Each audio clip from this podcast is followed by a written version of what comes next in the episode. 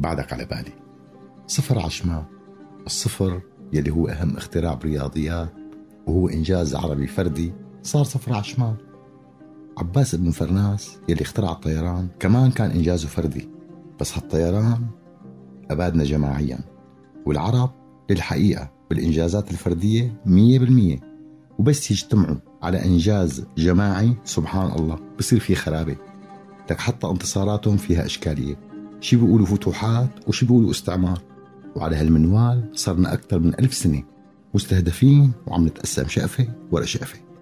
اليمن والعراق ولبنان والشام صاروا لإيران وروسيا. والخليج تأمرك. وباقي الدول العربية لا حول ولا قوة. لك حتى مصر أم الدنيا تعبرنت. وكل ما بيروح فرعون بيجي لأفرعن منه. من قبل كنا بفرعون واحد وهلأ صرنا بكل حارة فرعون وكل فرعون على مزبلته صياح.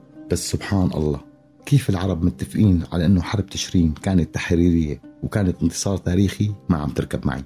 لك فلسطين محتلة من 80 سنة وما عم تتحرر غير على الورق والتنديد.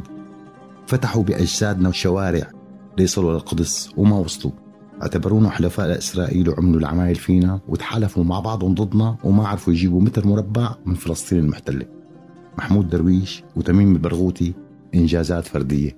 وغير هيك مات الحكي والصفر رقم. بس المنصب العربي تاريخيا ما سجل ولا رقم للعرب. بس سجل أرقام فلكية بحساباته بسويسرا. وباع القضية وحملنا فشل القضية وخلانا صفر على الشمال. وبعدك على بعض